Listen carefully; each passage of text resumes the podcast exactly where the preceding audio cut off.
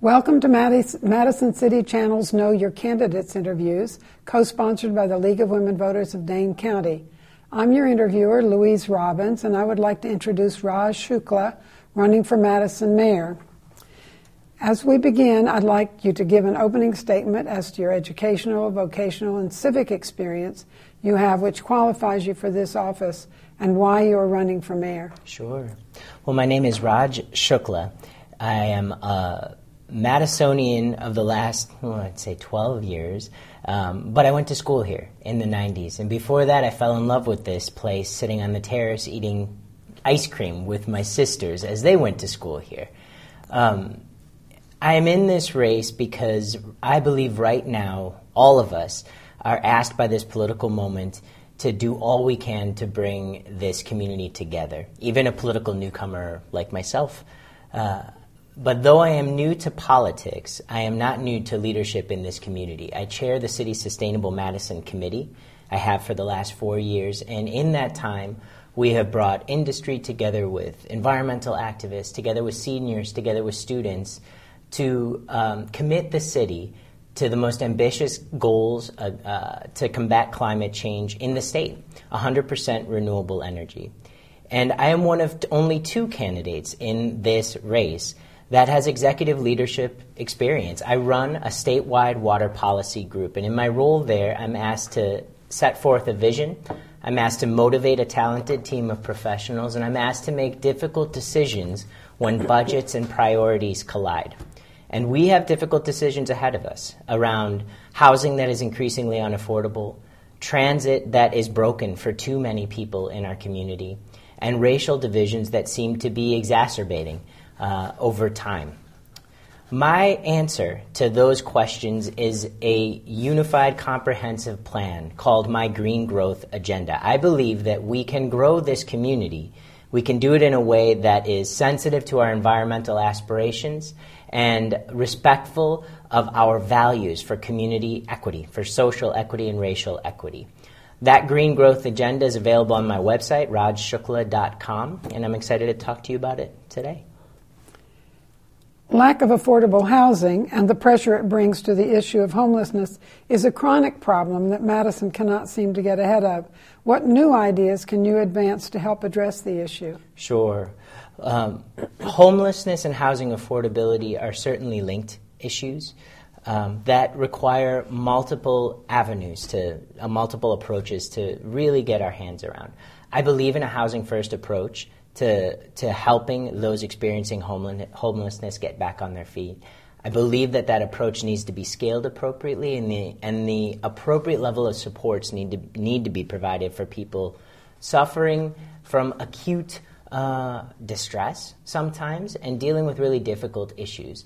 But we need to make sure that a couple of things are accomplished. First, that we approach people dealing with homelessness with compassion and we f- use an effective means to help them. And then we also keep surrounding communities that are hosting our Housing First facilities. Um, we need to make sure that they feel safe and that they are safe. But the housing affordability crisis does not only affect the homeless, it affects young families trying to move here that can't afford to buy in. It affects seniors who have lived here for 30 years and are now seeing property taxes increase um, and are finding that situation less and less easy to manage. Um, we do need to reform our zoning codes to make it easier to build a range of housing options for people at all levels of the income scale. And we need to find ways to use our Affordable Housing Trust Fund to support those folks who have lived here, are living here, and are at risk of being dislocated by the rising costs of property taxes. There has been a discussion of the policies and procedures of the Madison Police Department. What is your perspective on whether any changes are needed in ways Madison police operate in our community? I think there are always changes that a city and a public agency like the police department can make to make sure that our relationship, its relationship with the community is better and that trust is maintained. It's absolutely vital that the police and the community trust each other. Um, I believe that the uh, the report that will be released soon or re- will be re- revisited soon, um, outlining changes um, that the police uh, the police department can make uh, offer 146 good suggestions. I want us to focus on a couple of things transparency and how the police force operates, public transparency, increased public accountability for the police force. I believe any public agency should be subject to robust public oversight. We are the ones paying for those services. We are the ones that are impacted by these services, and the public should be uh, conscious of what's going on and, and, and have faith that the public agency is responding to public needs. Um, I believe that we should continue to focus on uh, expanding the, uh, the ranks to include people of color and women in leadership roles. And I believe the leadership of the police force needs to be responsive to community needs and, and isn't managing it, the force through his blog or her blog. Um, we need to have a respectful relationship between the leaders of city government, including the police chief, and the residents in this community, and no one should be disrespected in the process. Many residents perceive Madison to be a divided city, one in which people of color are less likely to thrive than are whites. Do you share this perception? And if so, what would you do to address the division? There is no doubt that people of color in this country and in our city face massive hurdles to um, experiencing the same kind of prosperity that so many others in this community have. I don't think there's any question around it, and to deny that is to deny um, established fact, as, I'm, as, as far as I'm concerned. What I would do to address those issues is one, make sure that more voices are represented in city government and in decision making. I would like to add, in particular, youth voices, youth of color in particular, but also other marginalized voices in this community into the city committee, into city committees. And I personally would like to include youth voices amongst those people that I am hearing from as mayor in a direct way. Um, young people are affected dramatically by climate change. Young people are directed dramatic, affected dramatically by policing in this community, and young people people are direct are affected dramatically by whether or not we are bringing the growth and the tax revenues to the city that support the schools that help them grow. Um, they need to be represented.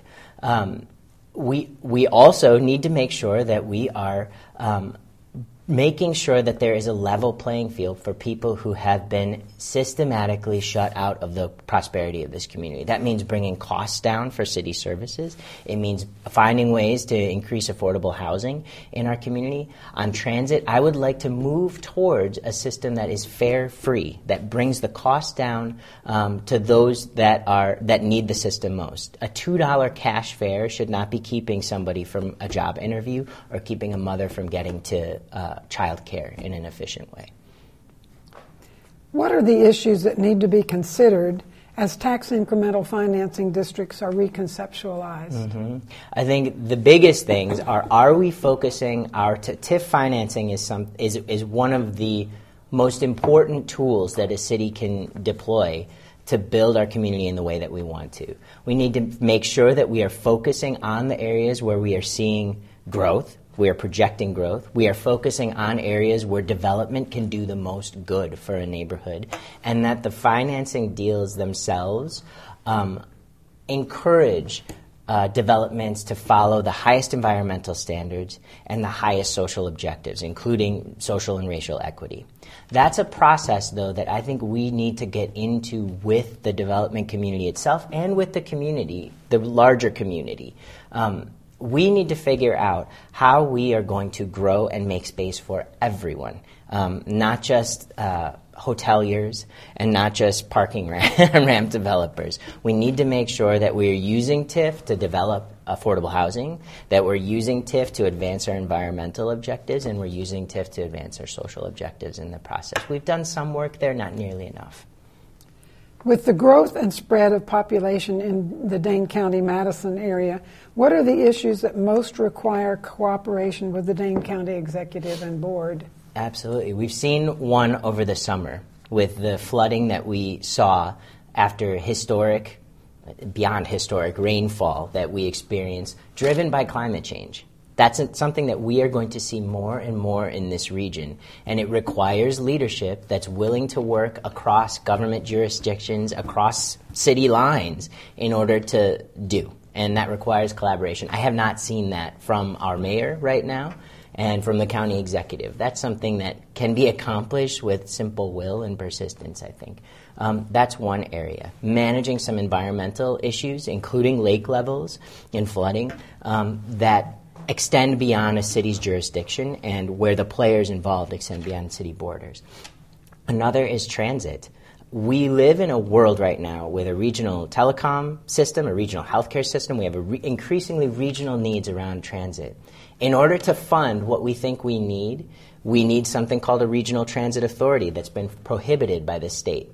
And in order to get that, we need leadership in Madison and around Madison who's able to work with municipalities across the state to flip Republican votes so that the state authorizes us to create a regional transit authority. I don't believe that's the kind of leadership we have right now in City Hall, and I would bring that experience as somebody who runs a statewide organization working with legislators of all political stripes on advancing environmental goals. I want, what would you like to say to the viewing audience as we complete this interview? Sure. First of all, thank you for watching. Thank you for caring about this city.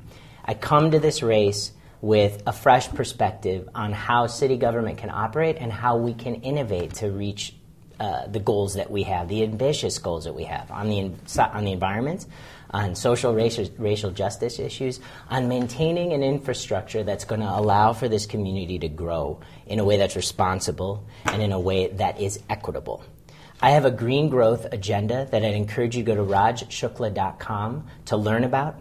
This is a comprehensive plan to make sure that as we grow, there is a space for everyone in our community, and as we grow, we are being responsible to our environmental ideals.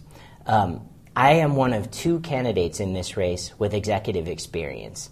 Um, I set a vision for an organization, I lead a talented team, and I make difficult choices every day to make sure that we are meeting the needs of our members and I am meeting the needs of our employees.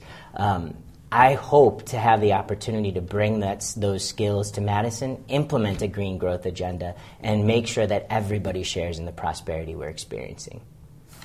I want to thank Raj Shukla for speaking with us and the viewing audience for taking the time to know your candidates.